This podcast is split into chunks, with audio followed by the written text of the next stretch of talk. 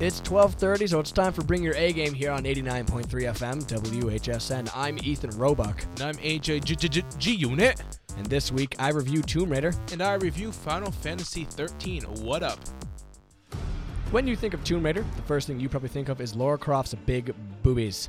Just like any man ever, you think boobs are great. Well, this Tomb Raider downsized her boobies, and that pissed a lot of people off. But seriously, get over it. It's video game boobies. Aside from the boobies issue, this game has been getting praise all over the spectrum.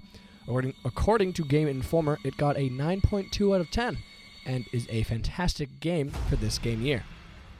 Tomb Raider is a prequel to all the other Tomb Raider games, and in the start, your ship crashes on an island due to a crazy ass storm. You start out as out as a naive, inexperienced girl, and by the end of the game, you come out as a hardened Lara Croft, the one that you fell in love with. You are the fourth generation to be on this island. The first was the local, I guess, people, the local Japanese, and then the Japanese in World War II, and then the crazy cultists, and then your group of adventurers. Throughout the game, you can find journals, artifacts, and tombs of each generation, and it adds to the depth of the game.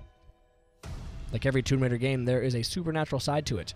You find out that the storms around the island not allowing people to leave is actually a type of god. I don't want to give away too much, but it gets crazy. Cray cray. It's cray cray. Now, when I played, played, I died a lot, and I mean a lot. There are 35 different ways to end up offing yourself that are dead cams, almost like the kill cams for COD. They progressively get worse each time you die, and, and in co- according to the manner in which you die. For example, I impaled myself on a tree branch in the neck and died. You play in third person as a, in a third person shooter, and you gather weapons and slowly upgrade them by collecting skill points for challenges you complete and save at campfires across the island.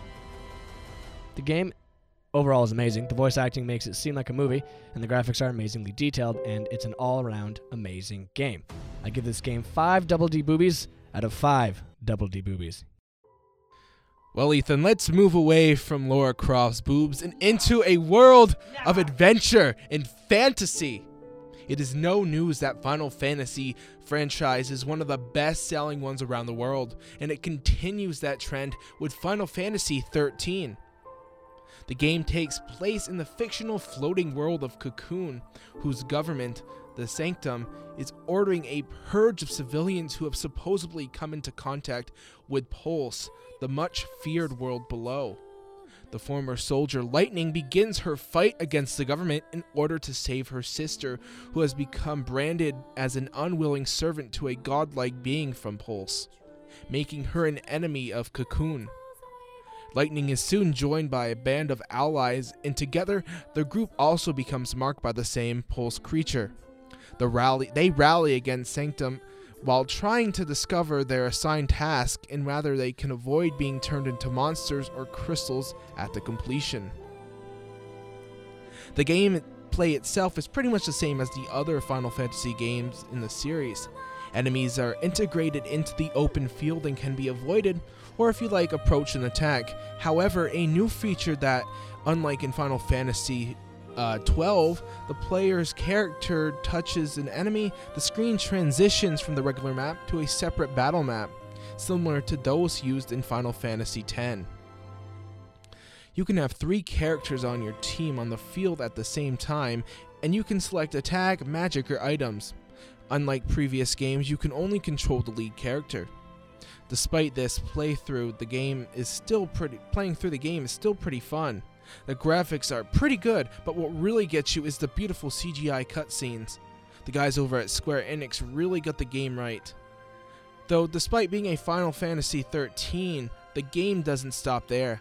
I guess they've released Final Fantasy 13 Part 2 and will be re- releasing Part 3 pretty soon. Overall, I give this game 4 chocobos out of 5. Well, that does it for us here on Bring Your A Game this week, but join us next week when Ethan goes over Bioshock Infinite and I go over Saints Row 4. I'll give you a little preview of that game. Make sure to like us on Facebook, and we'll keep you posted here on 89.3 FM, WHSN.